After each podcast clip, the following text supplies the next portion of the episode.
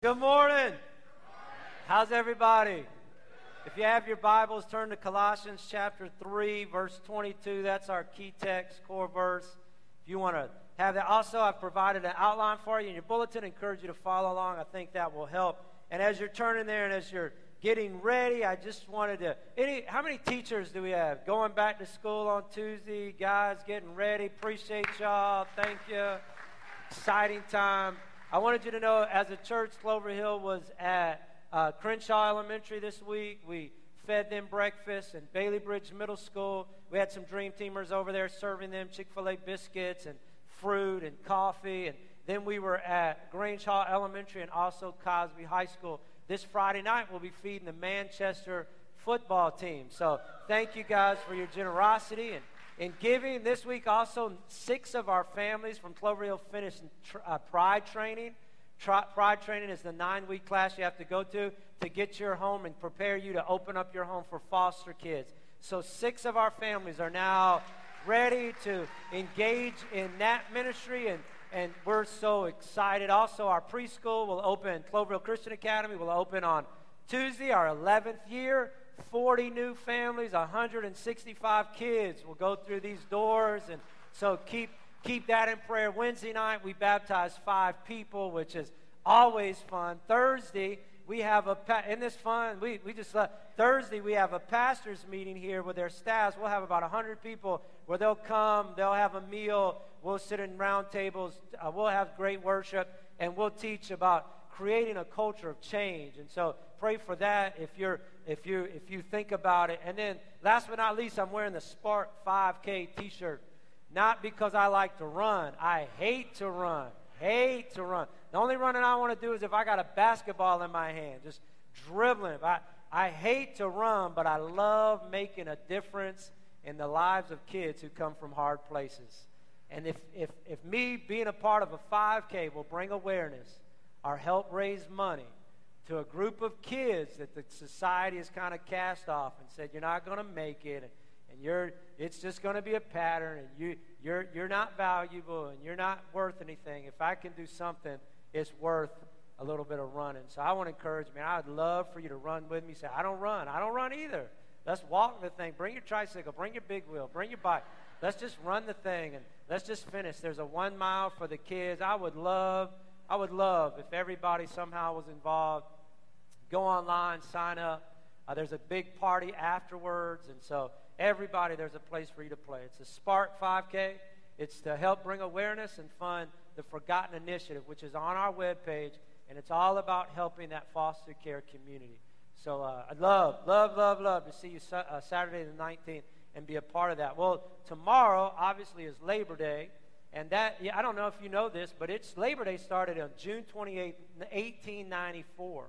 So it's a holiday that Congress enacted just to celebrate people that work, the labor force, that made, made America better. And so we're going to give them one day off a week, and, and it's the first Monday in September. And so I started looking at work and thinking about work and trying to figure out work. And, and they, they tell us that we'll spend 40% of our life in work or at our job or a particular job. And you say, only 40%? Some of you probably think more than that but the average 40% of your life will be spent at work. That, that just means that a lot of times your work will decide where you live. Your work will define who, you, who you're around the most. Your work, to a sense, will give you a, a sense of identity and purpose. And, and so work's very important. But I also found out that 66% of Americans don't enjoy their work. Two thirds don't like getting up in the morning and going to the job that provides their income. And I, I think part of it is we just don't have a proper understanding of work. And so today I want to give you a new theology. And the first question we ask, well, why work? What's important? And let me just fill, fill in the blanks. Here's the first point. You work out a necessity. It, you just, that's just where we're at. Here's what the Bible says. If a man will not work, he will not eat. Um, there, there's some people don't want to work today, and we, we've got a society and a culture that, that wants government handouts and wants the ch- church provide for them. Friend, that's not the way. I'm not talking about people that can't work. I'm talking about people that refuse to work. That's not the way God intended. It's not. It, you, we have a free country, therefore we're going to have some freeloaders. But God intended you to work.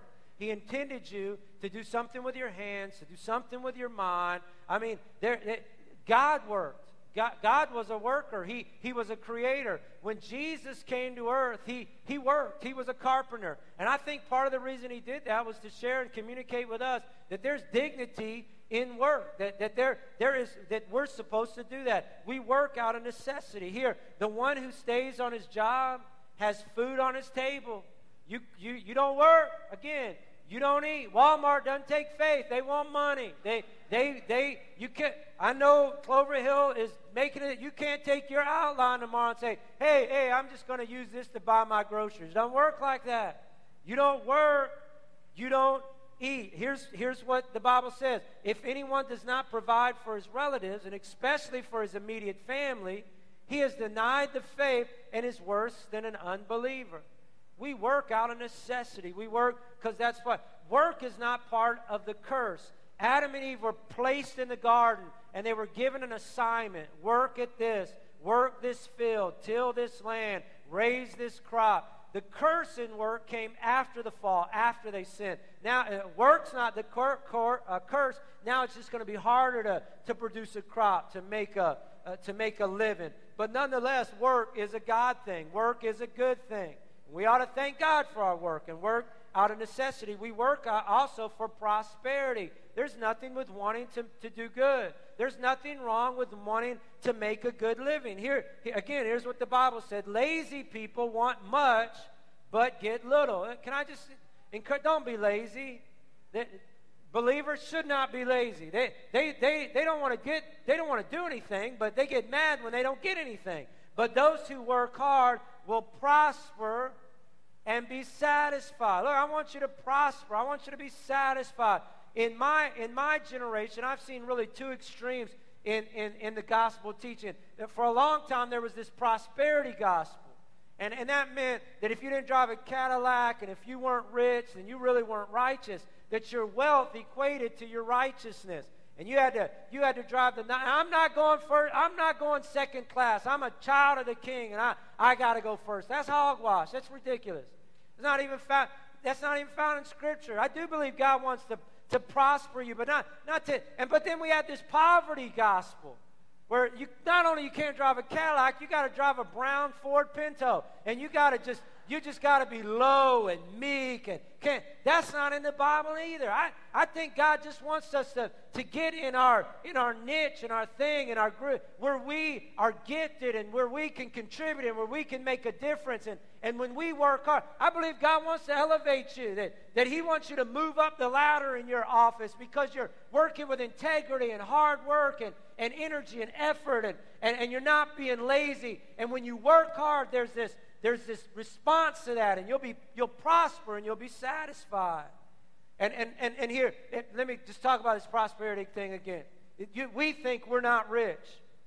We think we think that. Uh, let me just if you make twenty five if you make twenty five thousand dollars a year, you are in the top ten percent of the wealthiest people in the world.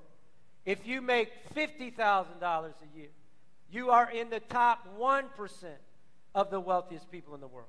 And again, I don't want I don't, I don't say this to to shame you or to bring guilt to you. I, and, and I said this to begin, wealth is not synonymous with with Christianity, but but neither is poverty with Christianity. In fact, in the Bible, you'll see some of the wealthiest men in the Bible were that were believers were, were, were money makers. Abraham was a rancher. I mean, he, he was the father of faith. David, Solomon, Job, one of the wealthiest men on earth during his time. You don't equate that they're not one of, but but here's what I know: God has blessed us. God, we we are. Some of us don't even understand how wealthy we are. We think if we can't live in a big fancy home or drive a new car, wear expensive clothes, or have a Disney cruise every summer, that we're poor. But we literally live in the lap of luxury. And you might not see yourself as rich, but by global standards, all of us are rolling in it. We live in our climate controlled homes where everyone has a bed. We drive nice cars, and most families have more than one. We enjoy clean work, uh, water effortlessly, effortlessly out of a tap. We eat great food, and if you don't like what's at your house, you can go to some drive in and, and, and have it your way. And, and again, I don't bring this up, our abundance, to make us feel guilty. I just want to put in proper perspective that we are blessed, that God has been good to us, that God has been gracious to us, that He has been generous to us. And the Bible calls us stewards.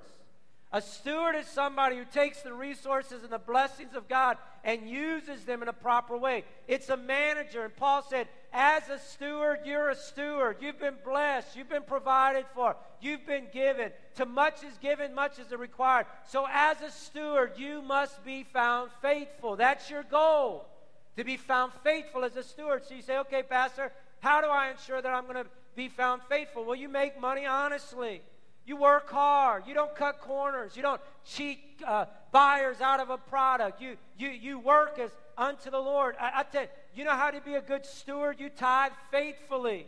Here, here's what the Bible says On the first day of the week, each one should set aside a sum of money in keeping with his income. This is where we get proportion giving. We all don't give the same thing, but we give the same proportion. It's called our tithe, it's called the first 10% we don't even give it. We return it to the Lord because He's already declared that it's His. You know what tithing does? When we hold on to our money, it hinders us and keeps us from receiving the blessings of God. But when we release it, we open up our hand so that the promises and the blessings can flow into our life.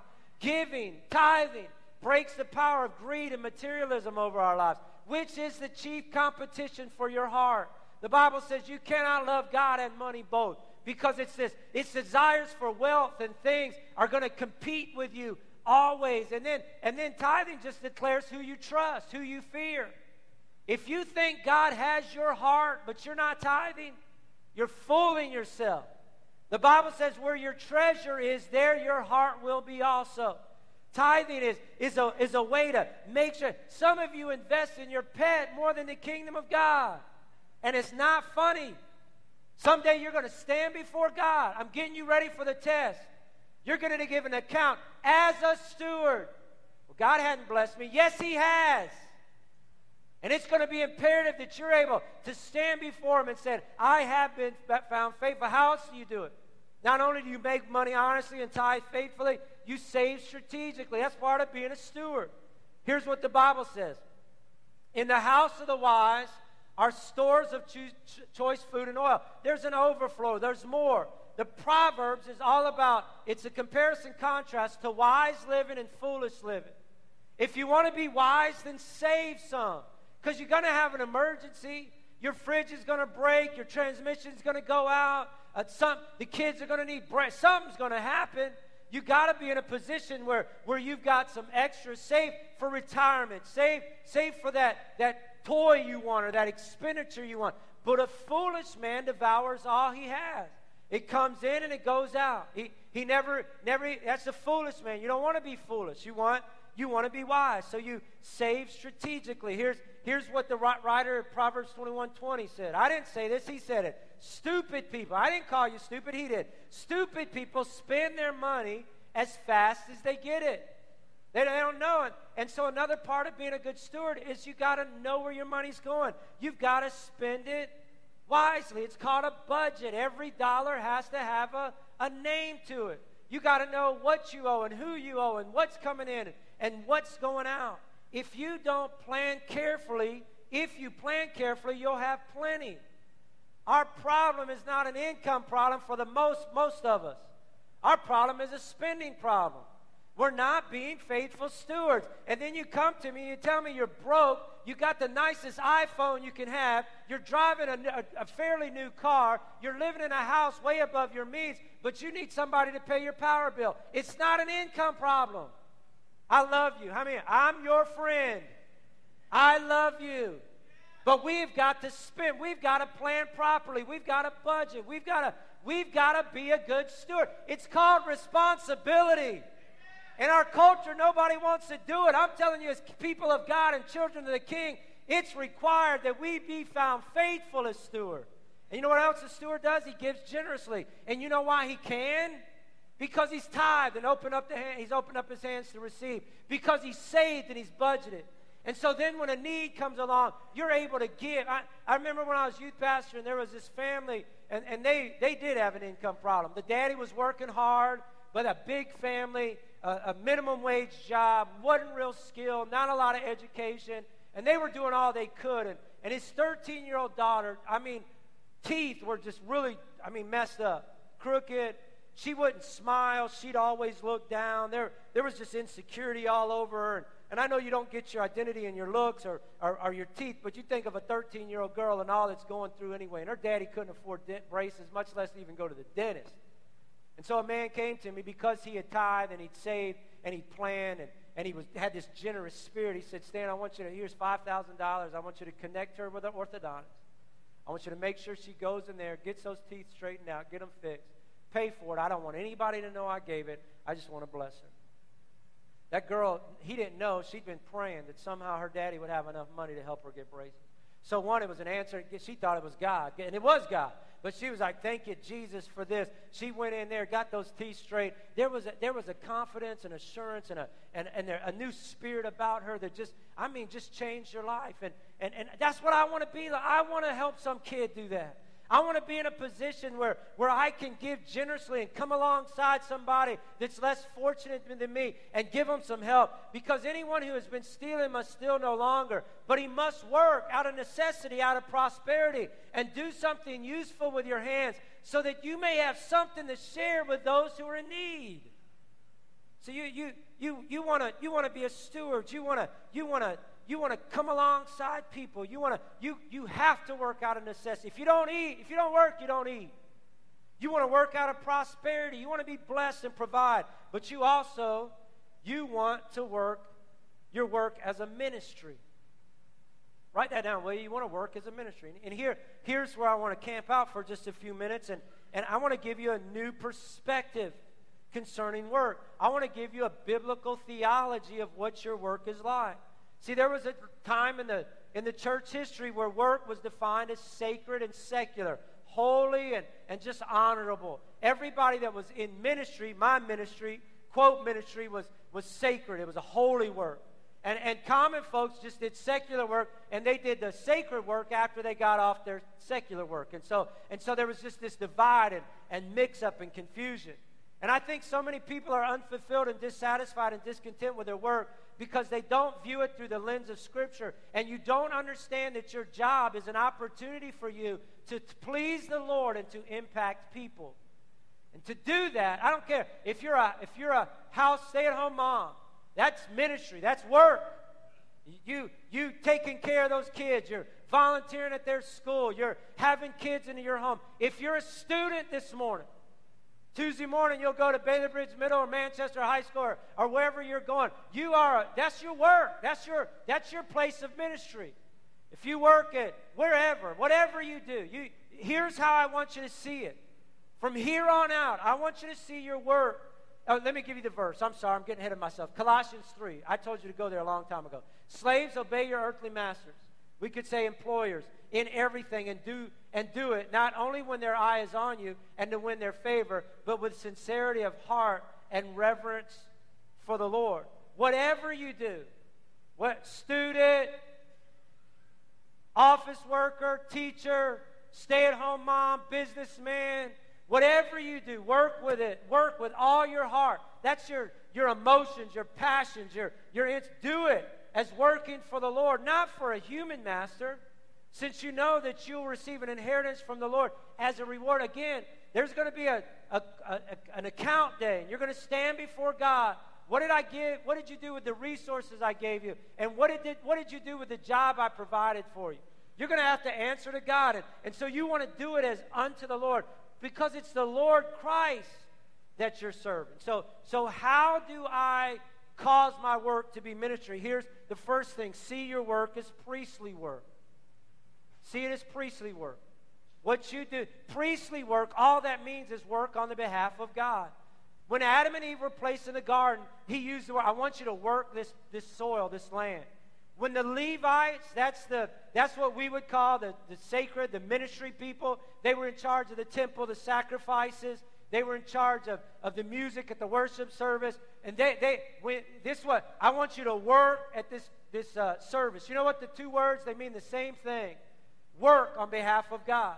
So, what Adam and Eve did in the garden were just as valuable, just as important in the eyes of God as what the Levites did. Oh, you're a landscaper. You're just, you're pruning bushes and you're planting the seed and you're making sure the weeds are out and you're spraying bugs. That's not just a landscaper, that's priestly work. That's, that's work is unto the Lord, regardless of what you do.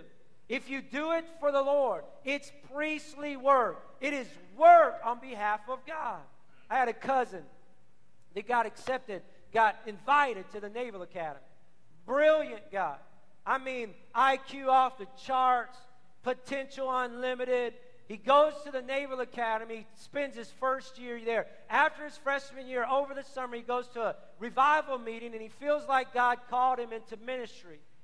And in his context and in his setting, the only ministry he knew about was pastoring. If he wanted to be in ministry, he had to be a preacher. And so he got out of his commitment to the Naval Academy, left a full ride, everything that that entailed, and enrolled in Bible school.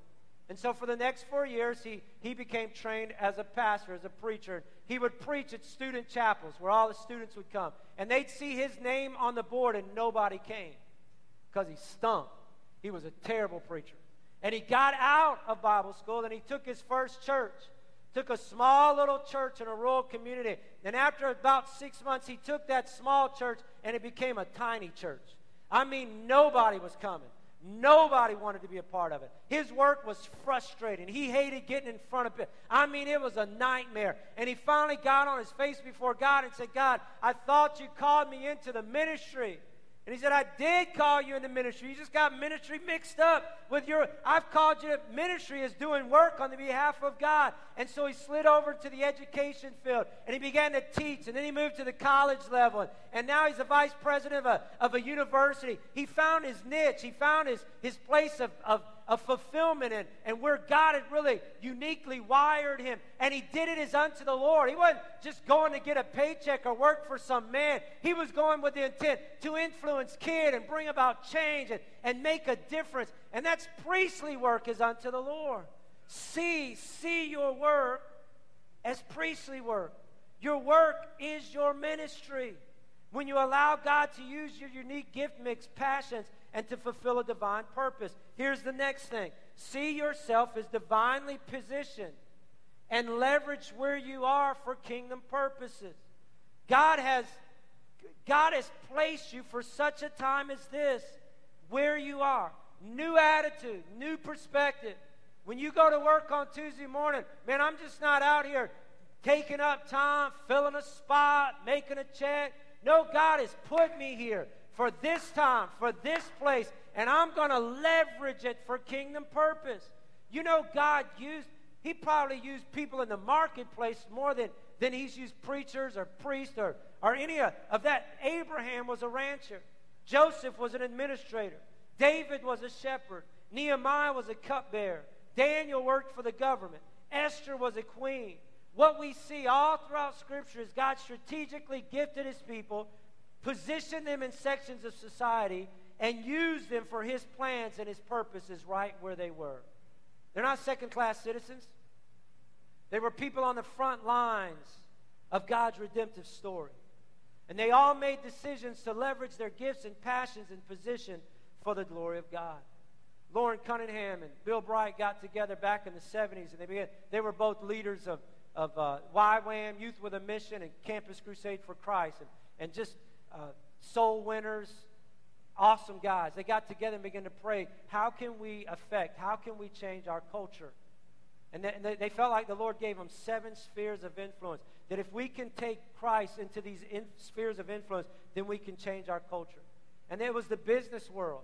If we can have businessmen and women that love God and have a heart for Jesus, if they can begin to enter these business avenues and these business spheres, then they can, they can bring change and light to those areas. If we, the another place was government, and yeah, I'm, I, am i am not really happy with our government right now. I'm not excited about what our government is doing, but I do know this: we need some godly men and women that will serve the people in government, not not not politicians, but patriots, people that love God and want to see America great. And that's why I'm so excited about Amanda Chase and her being involved and, and running for Senate. And I think more of us ought to look to that. And young people don't don't count that out as a as a as an evil profession, if you do it for the glory of God, and there are some great men and women, some godly men and women that serve in those positions, but, but these men, Bill Bright, Loren Cunningham, if we can get people in, God loving, God fearing people in these spheres of influence, another was family and church and media and education and, and entertainment, then we can, we can take the, see your workplace as you have been divinely positioned and leverage the place where you work so that you can use it for kingdom purposes. Here's the last thing see your work as a way to love God and love people. Love your work. You, in your work, you can love God and love people. When Jesus asked, "What's the greatest commandment?" He said, "Love the Lord your God and love people." You know how you love God with your work? Perform it with integrity and honesty and excellence. Be on time. Work hard. Have a good attitude. Some of you, all you do is complain about your job, and I'm telling you, stop it. You know, you know what murmuring, complaining is? It's, it's rooted in ingratitude. It's rooted in, in, in, it's really a slap in the face of Almighty God. People in this room have been laid off and would love the opportunity to do what you are doing. People are risking their lives to come to America because in their country there are no jobs. Here's what Paul said do everything without grumbling or arguing. Quit murmuring and whining and griping and complaining. I can't stand this. And, you're acting like a a baby. And here's, here's why you need to stop so you may become blameless and pure, children of God without fault. You know why you're going to quit grumbling, grumbling and arguing? Because you're going to see your work in a new light. That it's a place where you can leverage for kingdom purpose. That it's just not a paycheck you get or a boss that you work for, but it's priestly. It's, its work is unto the Lord. And, and through your work, you can love God and you can love people. Thank God for the job you have. Do it with a new perspective. This is priestly work. The work I get to do is worship is unto God. And, and, and if you dread it that much, let me, let me give you, you that are thinking about that you're about to enter the workforce or looking for a job or thinking about change, do something that you that you enjoy. Do something that you're passionate about. Do something that that, that kind of Coach DeFrancesco, he goes to our Moseley campus. He was, he, was a, he was in corporate America. He worked for Circuit City. He was high up. I mean, corporate America with all the perks, the paychecks, the position, the power, all that that entailed. 16 years ago, with all the money, nice vacations, big house, his dad passed away suddenly, and he wasn't able to, began thinking there's got to be more than what I'm doing. I don't enjoy this. I don't feel like it's not rewarding. It's not fulfilling. Now, look, if you work in corporate America and you see it as priestly work and you're finding that position and leveraging it for the kingdom of God, then you do it for the glory of God and you impact that culture. But for him, it just wasn't fitting. There had to be more. And so he was helping coach linebackers at James River High School. And they had an FCA, a Fellowship of Christian Athletes camp. He went to that summer with the rest of the team. And they, he radically gave, it was, he said it was like a Paul moment. He radically surrendered and gave his life to Jesus Christ. And he felt like the Lord wanted him to do something different. So he, he quit his job. He got a job teaching high school at James River High School. I don't know if you know this, but corporate America and teachers do not make the same amount of money. It's just not on the same level. And for the last 16 years, he has been investing his life. He's the head football coach of the varsity football team. He's been investing in boys and coming alongside families. He doesn't see it as a job, he sees it as a ministry. And he's making a difference for the glory of God. And when you talk to him about his work, Greg, what do you do? His eyes light up. I mean, there's passion, there's, there's a sense of purpose and fulfillment. And I want to encourage you don't spend 40% of your life of your life in something that you hate. Get something that you enjoy. I love pastoring. Love it. And some of you think, well, why wouldn't you? You only work one day a week. That's not true. I work two days a week when we have a Wednesday night service. So there. No, you know what I love about it? I love preparing messages. I love presenting God's word. You know, I go to sleep at night dreaming about how Clover Hill can have a greater impact on our community. I mean, I, I, my, the greatest fulfillment is when I get to baptize somebody and knowing that I just made a little, I had a little impact in their walk in their relationship with Christ. I'm able to get up in the morning and come to work with joy because I, I, just, under, I just know that, that I, I'm having an opportunity to impact people's future. I was made for this. And, and I'm in ministry and coaches, coaching a football team, but I want you to find something where I was made for this. And, now, and just know, even, even when you're made for this, there's still frustrations. You know that because, I mean, Coach D, he's got to deal with unruly parents that think their kids are all American and aren't getting to play. And, and, a, and a administration sometimes that doesn't back him. He's taking heat because he's try, out trying to instruct in character. He's taking heat from different organizations and different parents. There's been struggles. In pastoring, it's a, I mean, there are things that I do not like about my job. But I'm telling you, when, you, when you're passionate about it, when you're, when, when, you're, when you're doing something that you know that you can leverage your gifts and your, your passions for the glory of God, there's fulfillment and there's satisfaction and there's hope. And that, that's, what I, that's what I want for you. You kids, you kids coming out of college, some of you want a job that maximize all your gifts and fulfill all your passions and on a team that always gets along in an environment that's always fun, where you never work long hours and you get six weeks of vacation, you got a starting salary of six figures. Friend, you don't want a job, you want to live on Fantasy Island. That's not, that's not what I'm talking about. I'm talking about where we can, we, we can again use, I want 40% of our lives to be fruitful and beneficial. And so quit complaining and find something you love to do. Do your work with excellence. You don't work for a paycheck, you work as, as worship. It's an opportunity to reveal to God and those you work with your gratitude and integrity and passion and heart. It's priestly, it's a way of honoring, worshiping, and loving God. Your work is also a means or a way to love people. No, no, I, am just a mechanic. You, you know, I had an engine light go out of my van and I took it to a mechanic. And that mechanic was able to fix it and able to fix a problem. He's just not fixing the van, he's loving me. He's loving my family. He's getting my van safe so that we're on our, when we're going somewhere, we're not stranded beside the road. That's lo- several years ago, my oldest son got meningitis and was in the hospital for five nights.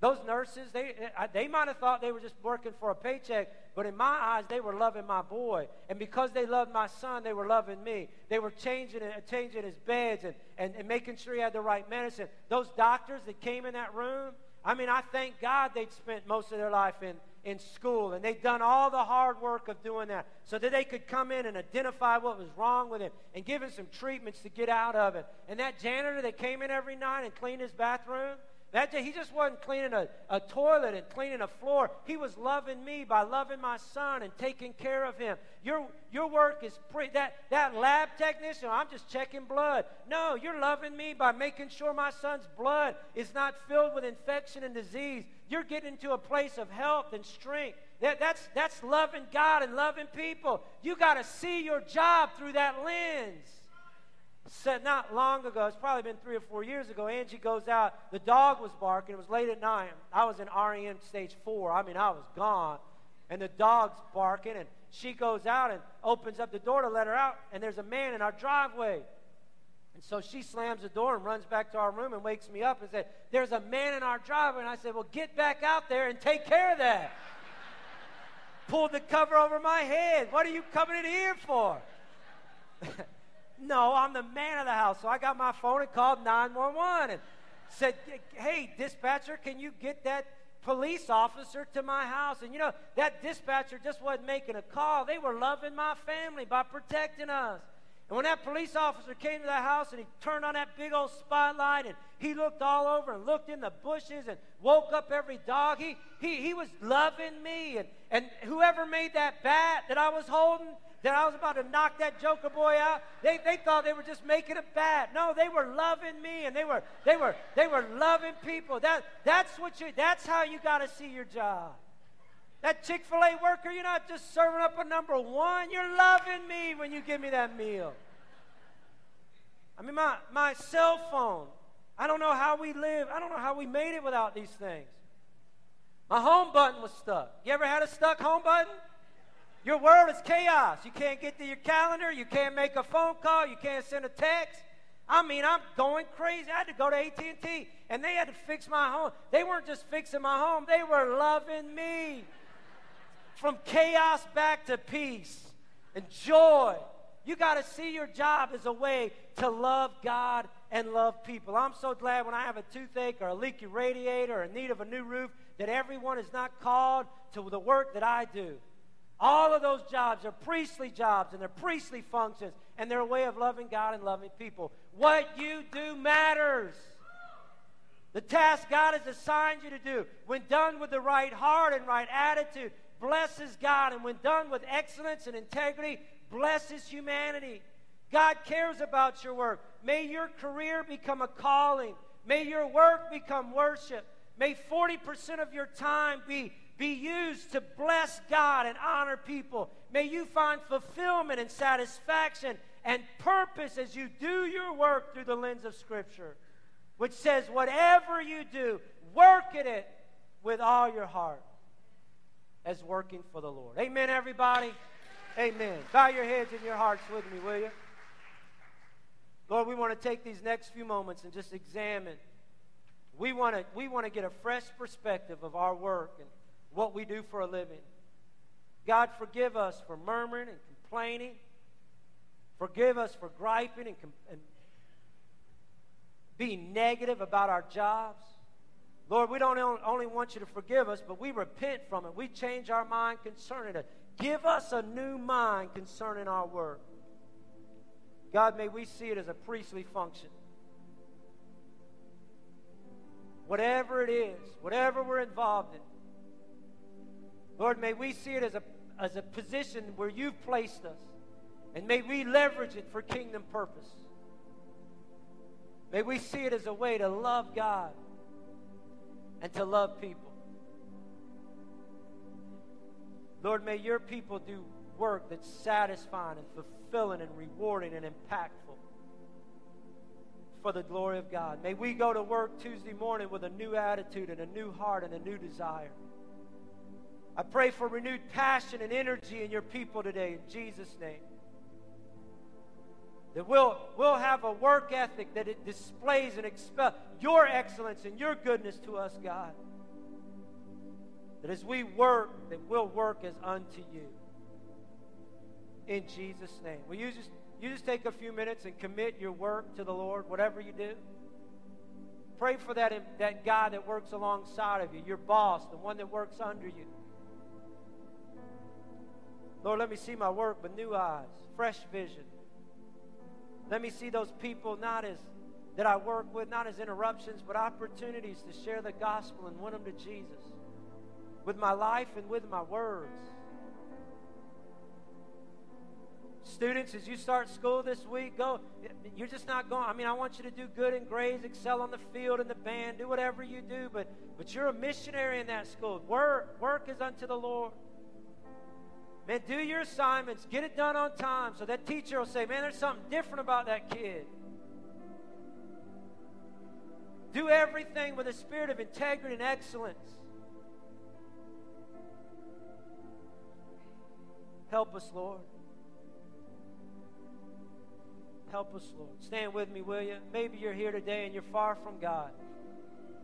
Keep your eyes shut and your heads bowed for just a moment. Maybe you're not walking with the Lord, you're not serving God, and and you know, I mean, your heart's pounding, your stomach's turning, you're saying, I got to get right with Jesus. Maybe at one time you were, but you've drifted. Maybe you've never said yes to the Lord. Maybe you've never invited Him to your life. You know what's your biggest problem? My biggest problem is sin. The Bible says, For all have sinned and fallen short of the glory of God. It means we've all missed the mark, we've all come up short. We're not righteous enough. We're not good enough.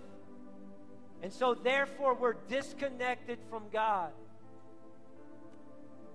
But God loved us enough that He sent His only Son so that His Son would die for our sin and reconnect us to the Creator. And our only response has to be, Yes, Lord, I, I receive your forgiveness. Yes, Lord, I receive your grace. Lord, I know I can't do it on my own and I need you. And you say, Pastor, will you help me? I want to do that. I want Jesus to be my Savior. I want to be forgiven of my sins. I want, I want God to be the Lord and the leader of my life. Man, I would love to. This is what I would pray. Is you're just standing right where you are. I would pray something like this Dear Jesus, will you just forgive me? Lord, will you cleanse me? Will you wash me? I realize today that I've missed the mark And I ask that you come into my life. Not only save me from my sins, but be my leader. I surrender my life to you. I'm saying, Lord, I give you my life.